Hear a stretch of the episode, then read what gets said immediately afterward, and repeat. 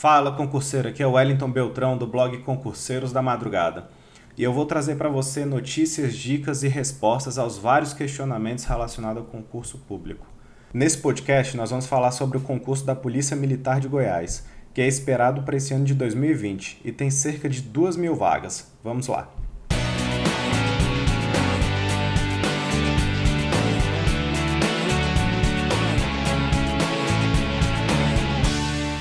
Apesar da pouca divulgação desse concurso, alguns concurseiros já estão se preparando há bastante tempo. Isso porque o concurso foi autorizado pelo ex-governador do estado ainda em 2017.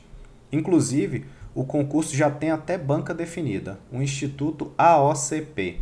E no final do podcast nós vamos falar um pouco mais sobre essa banca também, mas primeiro vamos falar sobre o concurso. Sem dúvidas, o concurso da Polícia Militar de Goiás é um dos mais disputados do Centro-Oeste. Por isso, ter uma boa orientação sobre como estudar para esse concurso é extremamente importante para você. E é exatamente isso que nós vamos fazer nesse podcast. Vamos começar falando sobre o que pode cair na prova. O primeiro ponto, e talvez um dos mais importantes, é a análise completa do edital. Se você ainda não tem o costume de fazer a leitura desse material, trate de começar a fazer agora mesmo, independente de qualquer concurso que seja. O edital ele é a lei do seu concurso. É por meio desse documento que você terá informações necessárias sobre a data, a hora, o local de aplicação de provas, além das disciplinas que serão cobradas e outras informações importantes. Como o edital ainda não foi lançado, você pode utilizar o último edital de 2016 sem problemas. Como eu já fiz a análise desse edital antigo, eu posso adiantar que as possíveis disciplinas que vão cair na prova de soldado são língua portuguesa, noção de direito penal, constitucional, processo penal e penal militar além de geografia do estado de Goiás, noções de direito administrativo, realidade histórica, étnica, social, geográfica, política, cultural e econômica de Goiás, e além de algumas leis extravagantes, como tortura. Já se você está pensando em fazer a prova de cadete, é só acrescentar a matéria de direito processual penal militar. Se você não mora na região, eu diria que é preciso ter um pouco mais de atenção nas questões relacionadas à geografia e história do estado de Goiás Afinal de contas, você tem pouca afinidade com o Estado. Continuando a análise desse edital, os candidatos serão avaliados por meio de quatro fases, que é a prova objetiva e discursiva, o teste de aptidão física, a avaliação médica e avaliação psicológica e a avaliação de vida pregressa e investigação social. No último concurso, a prova objetiva foi composta por 50 questões de múltipla escolha, sendo 15 de conhecimentos básicos e 35 de conhecimentos específicos, essa com peso 2.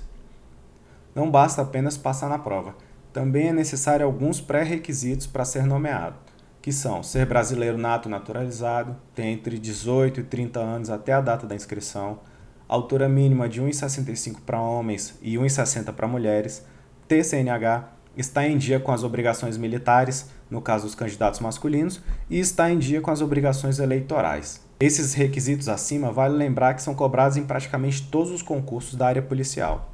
Em relação ao teste físico, eu aconselho que você já comece a se preparar, afinal de contas, esse TAF é bastante puxado e vai derrubar os concurseiros que não estiverem preparados. O TAF do último concurso contou com barra fixa, flexão de braço, abdominal, corrida e natação. Vale lembrar que natação também é o grande calcanhar de Aquiles da maioria dos concurseiros. Alguns gostam de se preparar na barra, outro abdominal, outro corrida, mas sempre acabam deixando a natação para a última hora e às vezes não dá tempo de se preparar dependendo da distância que for colocado nesse TAF.